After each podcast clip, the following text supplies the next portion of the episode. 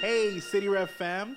Welcome back to City Rev Life Podcast. And today I am here with Pastor Justin. What's up, Whitney? What's good? What's good? How you How you feeling, man? I'm doing well. I'm excited about what we're talking about today. Awesome. Ooh, he's excited, but I don't know if everyone else will be. Uh, the the topic for today is a dicey one. It's going to be healthy practices for dating, man. Because somebody in the room say, "Oof." Oof. Yeah. Come man. on, Jeremy, cameraman. Give me some oof.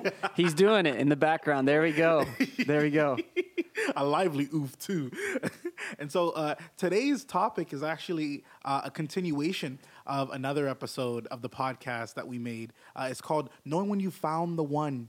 That's what that was, and so uh, this will be a continuation of that. And so, guys, we're gonna dive deeper into uh, a couple things that Justin's gonna uh, navigate us through on do's and don'ts and healthy practices for dating. So, Justin, I guess the first question I would ask you is, uh, what do you do with areas of your life in scripture uh, that does not give you direct commands Okay, so the question is, and I think this fits for our conversation about dating.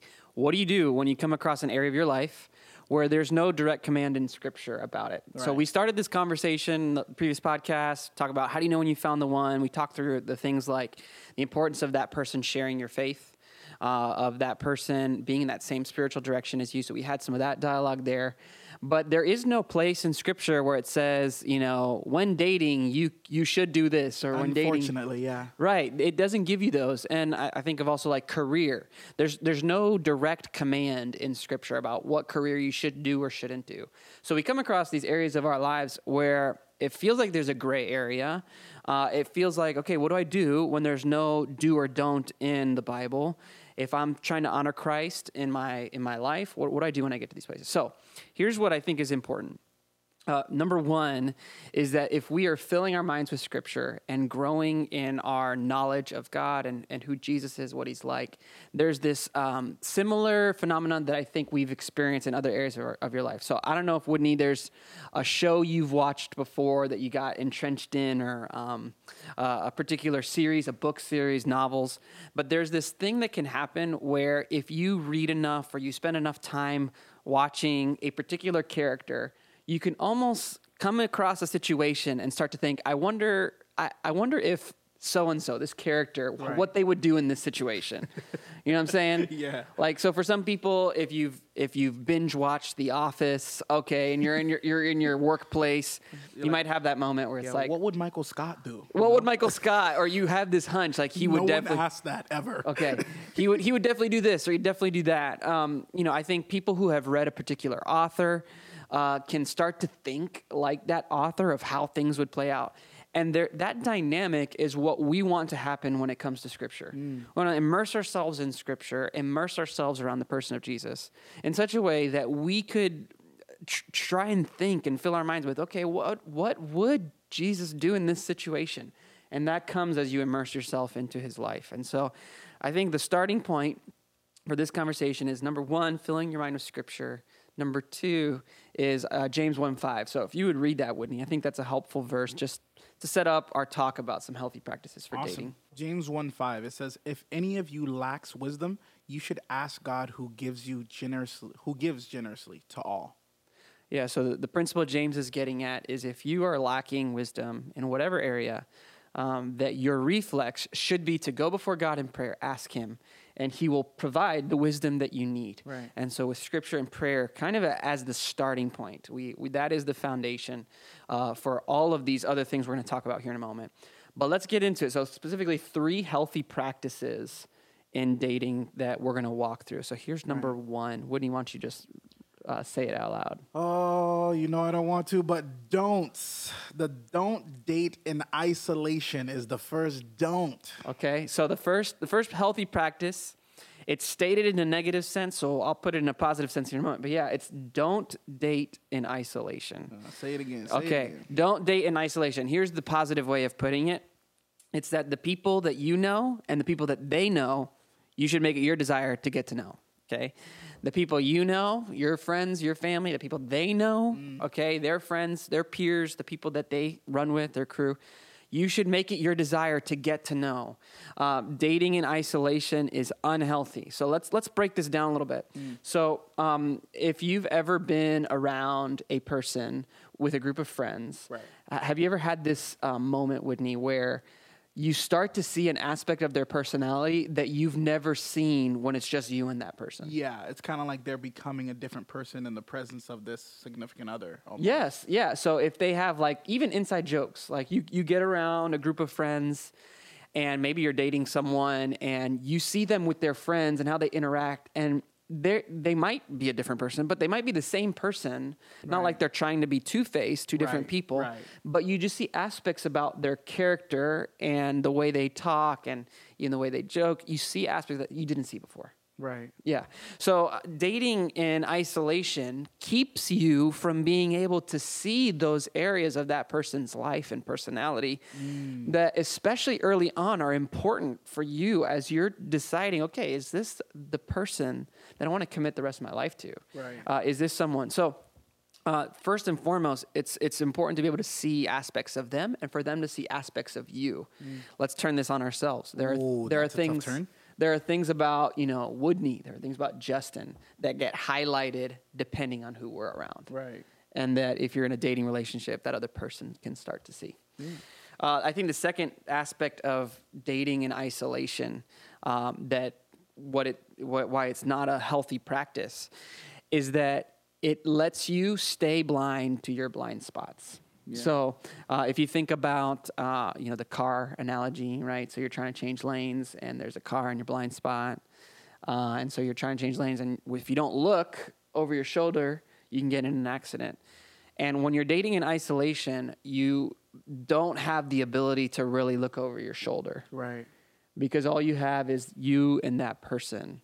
Whereas if you are dating in the context of other relationships, friendships on both ends, those friends, those people eh, tight with you, could help point out for you some blind spots. Yeah. So you don't like to others start to be like a transformer, just like Autobots roll out. Like you're not you're not you're not transforming into something you didn't even see coming. Oh, that's right. Because I think if we aren't careful, we can become someone we're not to try and please the person we're dating. Ain't that the truth? Could I get an amen? Okay. And then our friends can pull us aside afterward and say, bro, what was that? Yeah, I don't even know you anymore. Yeah. Like, and and that's a blind spot we wouldn't have been able to see if if we don't have those relationships surrounding us. Right. You know, if and if you find yourself, I think, if you find yourself in a relationship where your reflex, if you're honest, is to isolate the relationship from your other relationships, I think it's important to ask yourself why. yeah, It's important to ask yourself why. Why do I feel like I need to hide this relationship? right. why do I feel like I need to keep this other set of friendships or this set of family? Sometimes there are legitimate reasons. Yeah. Where there might be, uh, you know, unhealth and dysfunction in those areas, and you're trying to protect the person. Right. But more often than not, that's an excuse to Right. try and keep something hidden that maybe deep down inside, you know, we know uh, there's some potential unhealth, and we don't want to be called out for it. Right. So I think in any relationship, it's always ideal in the context of community. You know, if you're a Christian listening to this, Christian community who can help call us out and to have, I mean, to have a trusted friend that you can share what's going on in your relationship. Obviously, there's a certain level of trust you wouldn't break, but at the same time, we need people in our lives that we can kind of bear our souls to. Right. It gives you a sense of accountability. sense of accountability. That's right. Advice. Um, you know, there's wisdom in a multitude of counselors. So first practice, don't date in isolation. To put it positively, the people you know, they know. You should make it your desire to get to know. All right. Number two, second healthy practice for dating is that as things get serious, regularly communicate about your future dreams and plans. That's a really big one, especially for young adults out there. Yes. So yeah, I, I, especially for young adults, because you're on a trajectory type season where you're setting the trajectory for your life. Right. For those who are listening, who are dating, you know, in your 30s or 40s or 50s, you know, wherever you're at in life, you tend to be in a season where your your direction is more set. More often than not, of course, there are exceptions to the rule. You're you're settled in your career. Maybe you're you're in the place where you're going to keep living. Right. But in that young adulthood stage, it's a trajectory season where you're setting the tone for the direction of the rest of your life. Exactly. So um, I can think of moments in my own life. I can think of in, in, previous dating experiences when I was in college, or think of moments with friends where it's two wonderful and amazing people, um, people who love Jesus, but their lives are headed in completely different directions. Yeah. And as that relationship keeps going on, there's this tendency that I think is similar to dating in isolation in this sense. Mm. A friend of mine used to say this. It was kind of one of his one of his uh, wise sayings. He said, um, "People would often rather protect the possibility than face the reality." Ah, uh, oof. So that that's the idea of because I want to protect the possibility that this relationship could still work. Right. I'm afraid to, so I don't want to face the reality. Yeah. And one of those face the reality moments is when you start talking about what you plan on for your future. Right. You know, it, it could be two wonderful Christian, Jesus loving people but if one person is, yeah, I'm moving to Malaysia three months from now to, you know, pursue this, yeah. and the other person is like, well, I'm not. yeah. That's an important conversation to have, and it's an important practice in dating, right. especially as things get serious, um, to have those those healthy types of conversations. Right, right.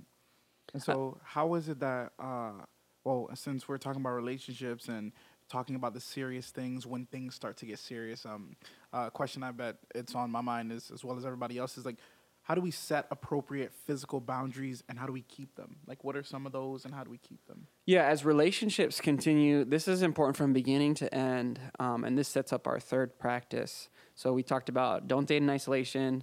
We talked about regularly communicating about your future right. dreams and plans, but third is to set appropriate physical boundaries and keep them. Again, if you're listening and you're a Christian, you're a Jesus follower, then what that means in part is that you've submitted your life to the lordship of Jesus. And so you are committed to honoring God in every area of your life, including with the way you uh, see your body, the way that you see the body of, of your, the person you're dating. Uh, and the biblical sexual ethic starts from the foundation that marriage is the relationship that God created, right. where sex is to be enjoyed and nurtured, protected within that context, within marriage. There's Ooh, security sure. within marriage. There's yeah. safety there. There's something about that um, that relationship that God designed uniquely between a man and a woman to share in that part for, for both making children, for raising families, right, right. in the security of a marriage um, and then as well as from uh, the standpoint of the connection that takes place. And so when we're talking about physical boundaries, we're thinking about the questions, you know, what are the types of situations where temptation occurs right. in a dating relationship? What are the types of scenarios where there's temptation to violate that sexual ethic, mm. that design that God has wired for us? Because as it stands, if you're dating someone, you're not married. Right.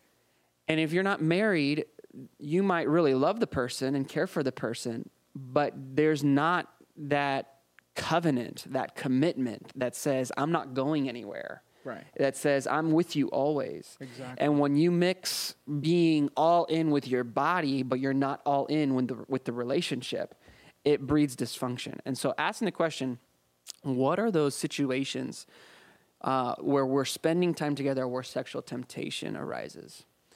And then how can you set some healthy boundaries, some wise boundaries that help prevent you from entering in those types of situations? I think there are some basic ones. Like I'm sure you could think of some basic boundaries like, hey, don't do this or that. Like what are the right, ones right. that come to your mind in terms of setting up some healthy boundaries when it comes to relationships? Uh, the ones that come to my mind immediately is like, uh, don't hang out isolated at the other person's home uh, after a certain hour. Like, if it's like ten thirty and it's creeping on eleven, and it's like you guys are there on your own, you probably shouldn't be there, especially at all types of night. Really, at any time of day, uh, for long periods of time, isolated, uh, like together, yeah. and like to not just to be to, to not be in company of others, especially that's right. company. I think that's that's well put. And I think each person has to have that honest conversation. This is a good communication piece for the person you're dating. Again, this is assuming that they're and this is one of the reasons why it's important to pursue um, relationships with people who share your faith. Right. So that you're having this conversation from the same starting point. Yeah. But the practice of, hey, I'm not going to be behind closed doors alone, Mm-hmm. isolated with the knowledge that no one's going to come check in on me. Yeah. Okay. Uh, that this is, you know, uh, oftentimes a certain time of night might be a good boundary to set. Say, hey, like I'm I'm going to be dropping you off by eleven o'clock, or I'm going to be. Uh, somebody used to tell me it's hard to be a gentleman after midnight. You know what I mean? it's a challenge. It's a challenge to do that. Okay. So having those healthy boundaries in place, and here's what you're doing uh, in that. You are number one. You're honoring God and trusting God for what He says about sex. Number two, you're honoring that person that you love. Sometimes people say, but I love them, and this is the way I express my love for them. But ironically, if you are Christ follow, if you're following Christ, the way that you show love to that person is by honoring them in the simple reality that you don't know if you're going to be that person's spouse. Exactly. You, you don't know that. Um, and the, the, the truth of the matter is, even if you do know, like, oh, yeah, we are getting married, the fact is you're not currently mar- married. Even when them. you're engaged. That's right. So having that posture says, hey, because I care for you and I want to protect the security and intimacy of marriage. Right. Um, you know, whether, let's be real, whether that's marriage with me or that's you being married to someone else or me being married to someone else, if this goes in a different direction, that's one of the ways that we honor one another is setting those up so that choosing purity in our relationship before marriage paves the way for intimacy in marriage and setting the standard where we're trusting God with that with that area of our life Right. helps us when we get to the place where where we're in marriage whether it's with that person or not. Yeah. The other simple reality is the moment that sex and sexual intimacy is involved, it simply complicates the relationship. And it starts to cloud your sense of judgment. Yeah. There are things that happen in our bodies physiologically, bio, bio, you know, in our biology, our anatomy, within in the context of, of sex and sexual expression. There's God designed sex to link us, to unite us, uh, and become one flesh with Amen, with yeah. someone, right? Which is a beautiful thing in marriage. But when it's in a dating relationship, that can also cause incredible pain that didn't need to exist Right. that didn't need to come there. So it's this powerful thing that's wonderful and beautiful. It's a gift from God to be shared in marriage. I think one more thing in this area, and um, you know, this might step on some toes, and I make no apologies for it. Uh, but within this context, I think this sets up the wisdom for why it's unhealthy to live together before you get married. That is a very, very true statement. That's right. It's it's unhealthy to live together before you're married. If you're a Christian and you're following Christ, I know it's common in our culture. I know everybody does it, quote unquote, right? Everybody else does it. Right. Uh, some people even say, yeah, but we don't, we don't, we still don't have sex. Uh, we we aren't physically involved in that way. Um, all that I can share with you is it is not a sign of weakness Right. or a weak faith um, that you set wise boundaries. It's a sign of spiritual maturity and strength. Um, and if you trust yourself that much, um, you know, you are putting your trust in the wrong place. The Bible says to flee sexual temptation, to flee sexual immorality, to run far from it, not to put yourself on the boundary of it. And so uh, it is a healthy practice to live separately until that time comes Right. when you are um, married. And that practice of living together and being together, sharing a home together, um, there's something to that that is beautiful in the context and security of marriage. So if you're someone that hears this and you're like, wait a minute, I'm, I'm living with my boyfriend or I'm living with my girlfriend.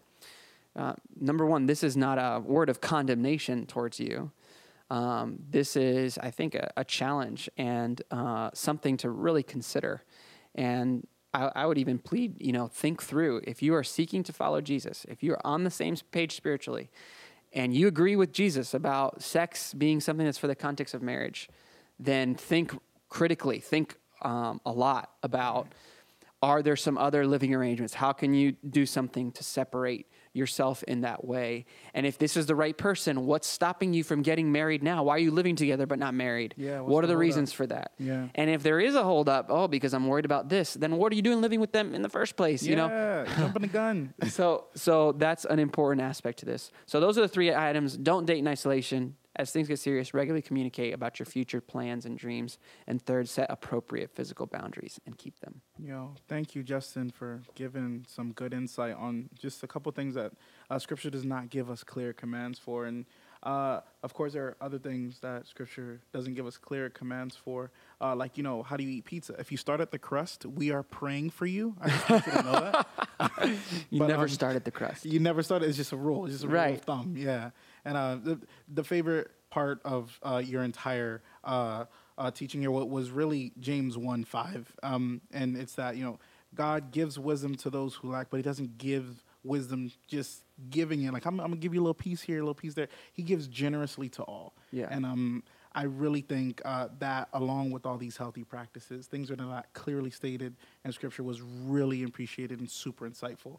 Uh, So Awesome. Thank you, yeah. Pastor Justin. And I think I think with that, it, we have to remember, you know, the Bible. Uh, there's a whole lot of areas it doesn't speak directly to. That does not mean it does not have wisdom for that area. Right. In fact, so much of the Bible has so much wisdom for dating. Right. Uh, and filling our minds with it.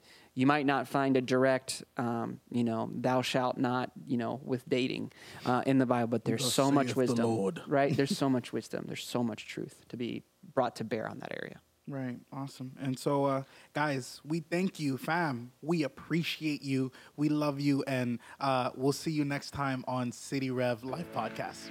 Catch you later. Thank you for joining us on City Rev Life. You can subscribe to this podcast, rate and review wherever you're listening to this. And we love it when you share it with your friends on social media. For more videos and content, go ahead and check us out at cityrev.org slash podcast or download our City Rev Church app. Have a great day.